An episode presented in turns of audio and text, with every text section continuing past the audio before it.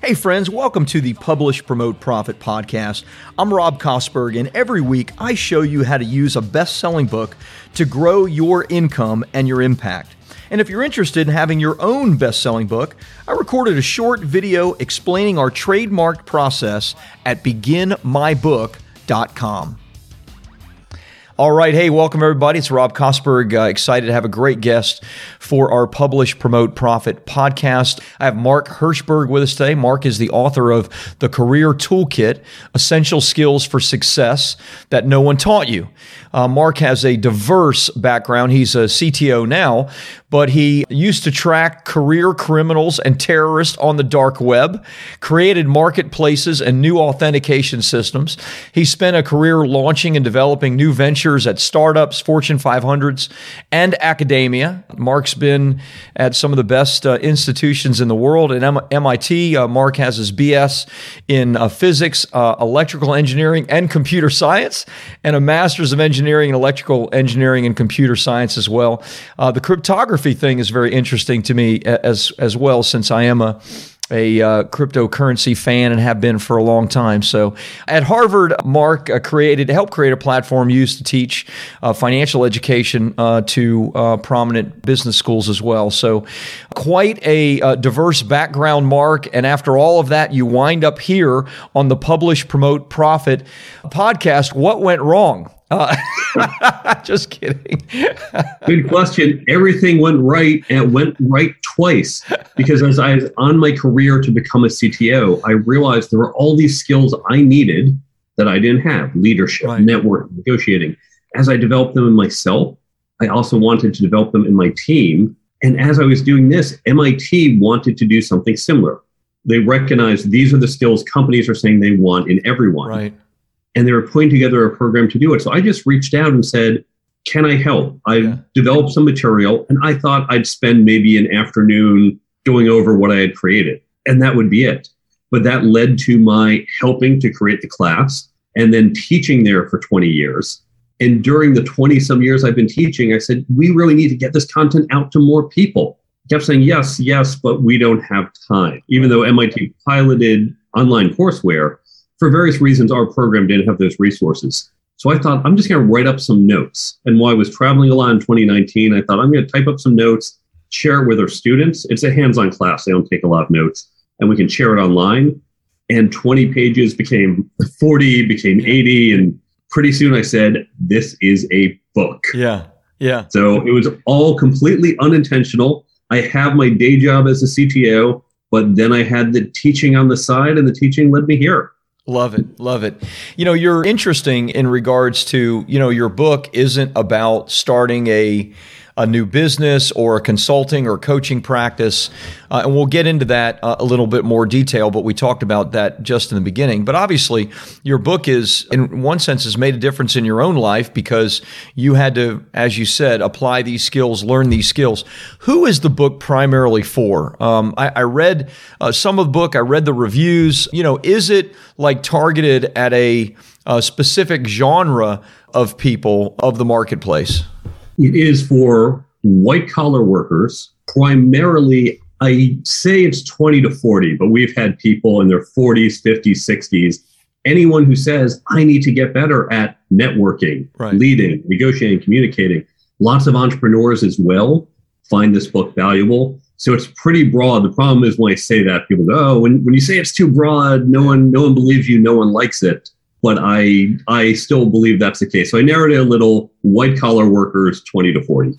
Well, that does narrow it some. Um, you know, I, I, read also some that it, you know, there is a, a, good bit of focus for you know the newer workers in the information age because there is a, you know, there is kind of a stark contrast in the skills that are needed in today's marketplace than than just even maybe fifteen years or twenty years ago. The skills are different. Add to that the pandemic and the fact that more and more people are working from home and and so the environment is different you know it, i guess it reveals very very quickly like the faults in the system. Would, would you like would you say that this book helps with that kind of thing? So i would say you're on the right track but these skills are fundamental. Whether you go back 10 20 30 40 years or into the future the same amount these skills all matter. Yeah. Now, the lack of having these skills could be hidden much more easily, let's Yeah. say in 1992, Right. than today, especially during a pandemic when we're remote. So, communication, for example, it's so much more important that we communicate effectively when we're on Zoom because we lose some of the bandwidth. We lose that body language and interaction, other parts that we just get when I'm standing at your desk and we can get a better sense of each other. Right. So I think the current circumstances and the acceleration of the world as a whole, as you point out, have just laid bare the importance of these skills, but they've been important and will continue to be, even if we go back to working like we did in 1992. Yeah. Yeah. Good. Good. Okay. So we have a good foundation of, you know, who the book is for, what what somebody can expect to learn and and get from the book. Obviously, if somebody has been in their career in a little while but they're stuck in a in a spot that they're not happy, then this can certainly be useful to them. Obviously, if they're young, if they're in college or just moving out of college into the career, this could be very very important to them because it's not enough just to have your master's in engineering in electrical engineering. Uh, you know, if you want to move up to CTO, you have to have some of these skills as well, as you learned and, and have shown us. So, so let's talk about some of the interesting things though. Cryptography. So, was there any or is there a great interest uh, when it comes to like your day to day world and life in what you're seeing with blockchain? Is that something that you were looking at even 10, 20 years ago prior to like what we're seeing today? Well, certainly I became aware of blockchain, I want to say around 2010, because on some cryptographer list. so I am a cryptographer, we create secret codes, we Yeah. protect your data, the reason you can put your credit card online and feel safe. Right. And on some of our mailing lists, we were talking about this thing called Bitcoin Yeah. back around 2010 when it was trading for a handful of cents. I remember thinking, oh, maybe I should just buy some just Just on in case. principle. Not even just, I never thought it would go anywhere. I Right. still don't think it will go anywhere. But I thought, oh, yeah, just fun to have. Like, oh, I've got some cryptocurrency. Now, because I spent a year at Harvard Business School working with some finance professors, that was a great experience. I always point out Harvard paid me to learn finance. So many people go there every year, they pay money to take finance classes. I sat three feet for a finance professor who was giving me personal tutoring during the year. That was part of my compensation, Right. unofficially. That's part of why I took the job. And I understood markets and finance and got really a great education. And knowing that, I see, I look at cryptocurrency and say, there's no underlying value or revenue stream. So I just can't get behind buying into it. Gotcha.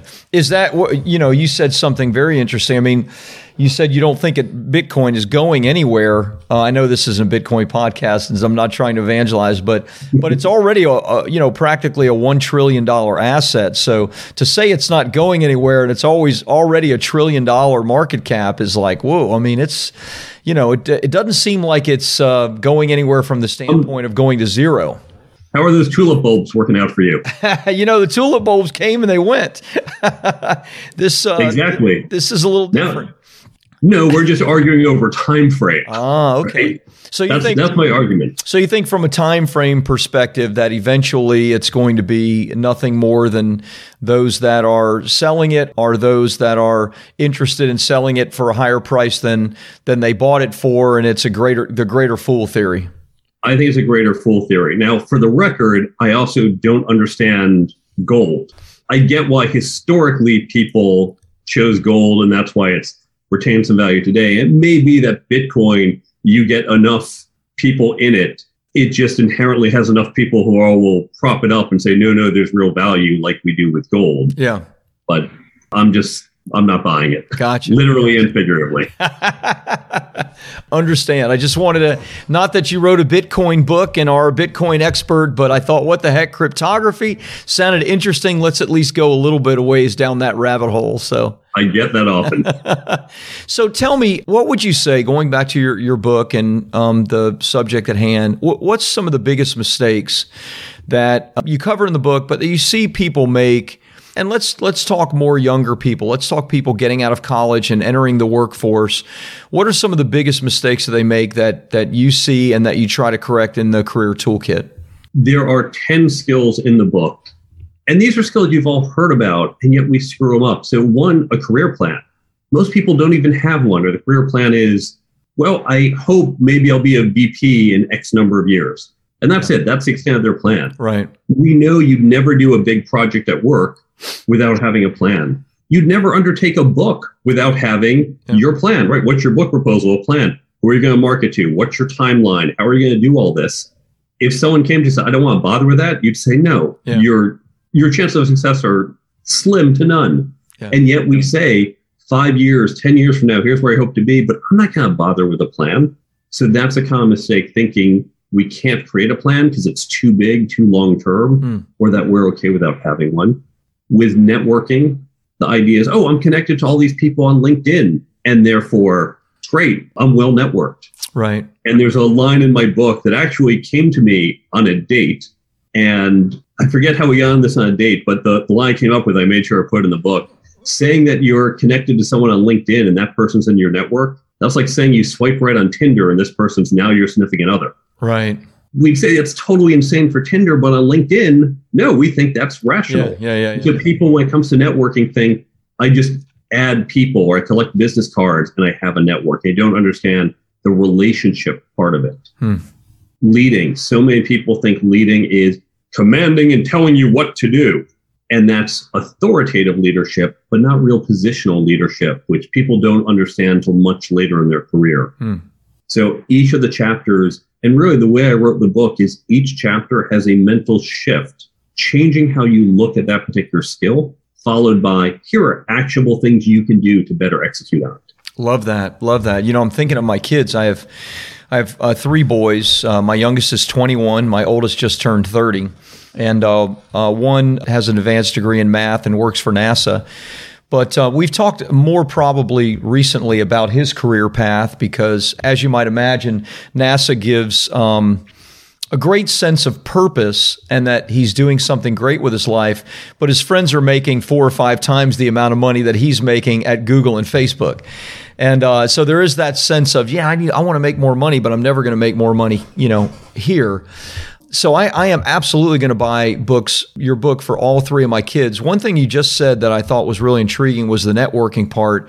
Can you talk to me a little bit about, you know, just some practicals around the networking? So, you know, I mean, I, I, don't even know if they use LinkedIn as an example. I, I certainly know that my middle son does and is is networked within where he works, but like what are some practicals for them to network, to keep those relationships or build those relationships that uh, they're going to need in two years, five years, 10 years, et cetera? I'd start with here's a mentality that you need to teach them, yeah. which is focus on the relationship. Too many people think of networking as, oh, I need a job. Okay, I'm going to go network and find a job. That's like saying, I have to go move this weekend. I'm going to go out to bars, meet a couple guys. Hey, great to meet you. Let me buy you a beer. Yeah. Good chatting with you. Listen, can you come over this weekend? Help me move. yeah, I don't think so. That's what we're. That's right. Right. You're meeting strangers and saying, "I need." right. Now, if we've known each other for 20 years, I could say, "Hey, listen, man, I need a favor. Can you come over?" And just be, "Yeah, of course, Mark. Happy to help." So, same thing. We need to build that relationship before we take. And the best way to build a relationship is to give is to offer, is to meet and chat and, hey, how can I help you? So more than any action, I, I do have specific actions in the book, but the actions don't matter unless you get that mentality of nice to meet you. I want to build a long-term relationship with you. Yeah. How can I be helpful to you? Love that. Love it. Beautiful. And I love that, first of all. But from a practical standpoint, any tips within the book about how to actually go about the the networking itself. Like, you, I mean, to get a date these days, you do have Tinder. I guess uh, maybe I just answered my question. So is it is it something like using social tools like LinkedIn and letting those be the beginning of these relationships, or is there something that's more like face to face, belly to belly, so to speak, that or maybe both? What what does that look like? I personally don't like to do the initial outreach on LinkedIn going, okay. hey, let's connect. But if you do, that's fine. But you have to keep in mind, like Tinder, you can't just say we both swipe right, done. Yeah. Say that's the start. What's the next thing you do on Tinder? You meet up in real life for a date. Yeah. But that's what you have to do when building your business relationships. So I go to real world events when there's not a global pandemic, and I meet people. Yeah. And I get to know them. I talk to them and I follow up. I follow up with emails or phone calls or we get together again. Not with everyone equally, just like I don't click with everyone on Tinder. Right. You don't click with everyone, but go out and meet people. Put yourself out there and get to know people. And in fact, I'll say podcasting is a great way to do that. Now, you meet all sorts of interesting people when you do this podcast. True. As an author, I've been going on podcasts and I've met all sorts of fascinating people. Hmm. And if you haven't done a podcast, what you might not know is that we usually chat before or after the episode and we talk and we get to know each other and we start building relationships. Yeah. Going on podcasts, that's a great way to meet someone. Very cool. You wouldn't, I mean, that actually surprises me. I mean, I understand that for someone like yourself who is an author, an instructor at MIT, et cetera. But what about, you know, somebody that's in a middle management type? How, how would that, or is that just not applicable to them? So it totally is. First, we Okay. all have some story to tell Hmm. if we can just figure out what it is and how to tell it. Yeah. It might be writing a book, it might be going on podcasts, it might be doing talks. You just have to figure out that story and how to make it compelling. But Yeah. all of us have that. Yeah. But even if you don't want to do it, you say, I'm not the type of person to go put my story out there. Fine. Get out. Get out of your house, get out of your office Yeah. and go to an industry event.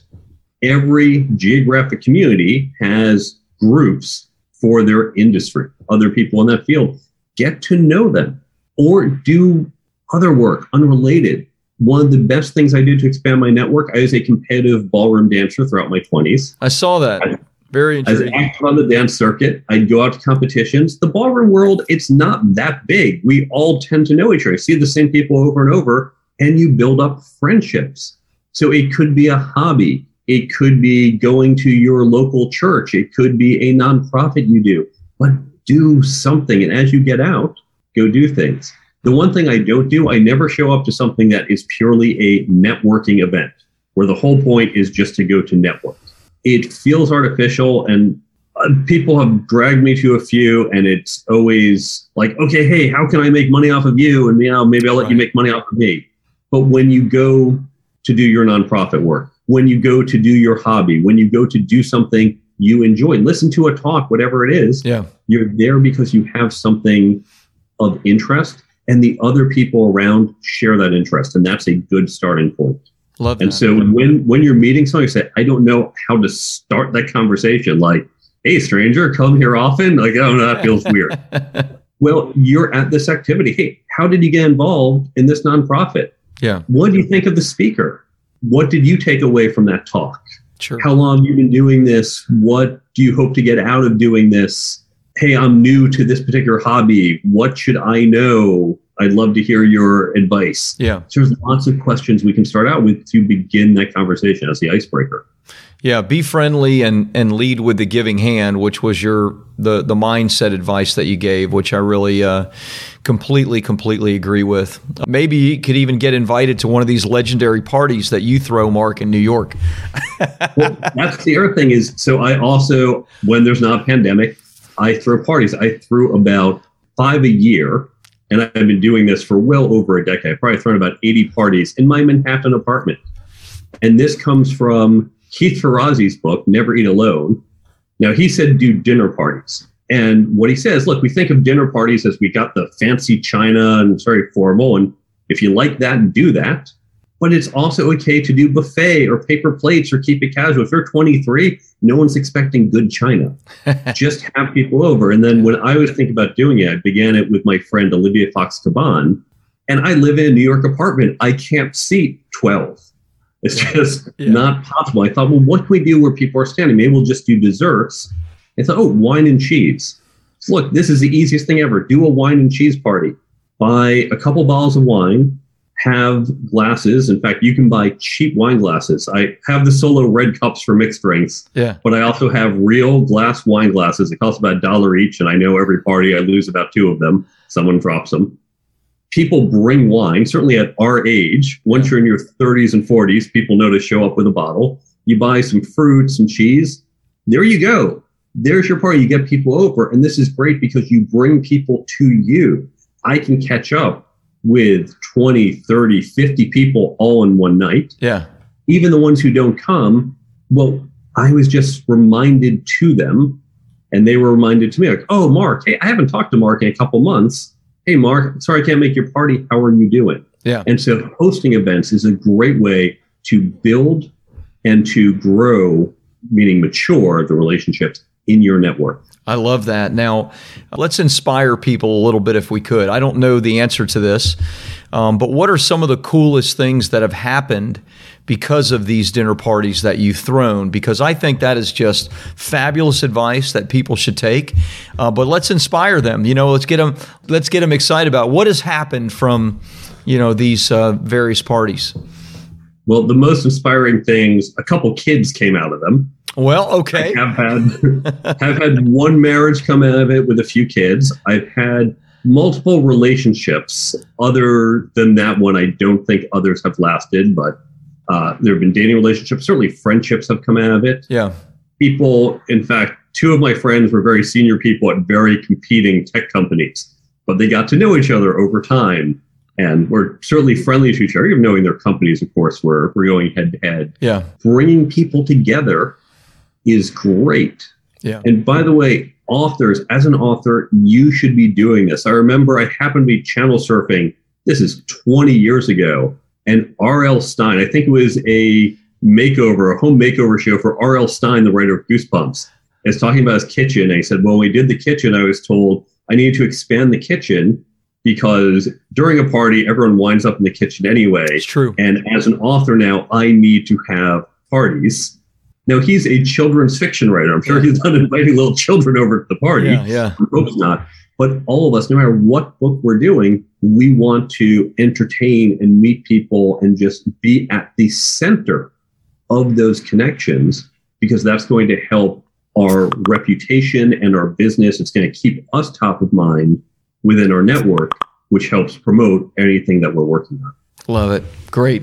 Great advice. Let's change gears. Uh, what I always like to talk about, and your situation is a little different, but not completely, is um, you know we we write books to make a difference. Uh, authors always want to make a difference in their marketplace. They want to help people, but we also write books for our own purposes.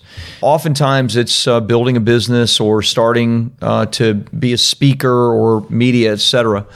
Tell me, your your book's a little different because you know you're uh, a CTO and it's not directly connected to that. It's not like you're trying to grow a, a coaching or consulting business. But you know what things are you doing to get your message out there with your book? How are you using your book? Obviously, you're on a podcast and probably many podcasts like this. So, talk to me a little bit about what you're getting out of the authorship of your book and, and what it's leading to for you. Yeah, so as you noted, I am a CTO by day. I am not trying to be an executive coach, an HR right. consultant, which is a natural fit for a book like mine. Now, that presents a little bit of a challenge because I have two brands, and the Venn diagram looks like this two circles that do not intersect. Nice. if I really wanted to think about, ooh, HR consulting, two tech companies, and I could leverage myself as, oh, I'm one of you. But no, no interest in that. Two completely different worlds. There's Mark Herschberg, the tech CTO, and there's Mark Herschberg, the career skills expert. Right. For the latter, you're right that I'm not trying to make money off of this. And that's what most people do. Now, I do get certain things out of it. One is I'm helping the world. And that's very important to me. I've yeah. always been passionate about helping people with their professional efficacy. I can only teach so many people at MIT. So this lets me reach a wider audience. Yeah. Second, it does get me out there on things like podcasts. So at the time of this recording, this is about podcast number 280 for me. Whoa, amazing. And so it's, yeah, I've been pretty prolific.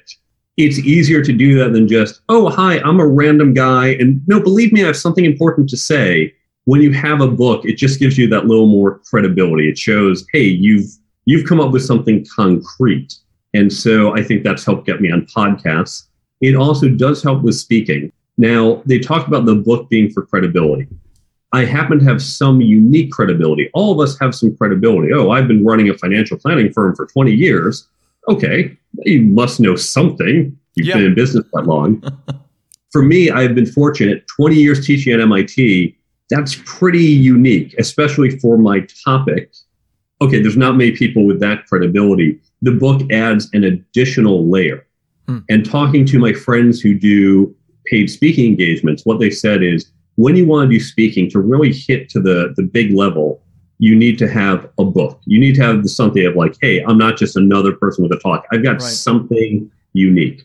The book does that. To get really big, once you're in that national level, to start raising your prices, you typically need multiple books. Now, in my case, most likely I can kind of use the 20 years at MIT as a book. Yeah. That's that's something of it's not just something I came up with yesterday. Right. I've clearly done it. So that plus the book, even though they're on the same topic, kind of gives me I've done more than one thing and that lets me raise my rate. So I do get that advantage. And then you never know where these things will take you.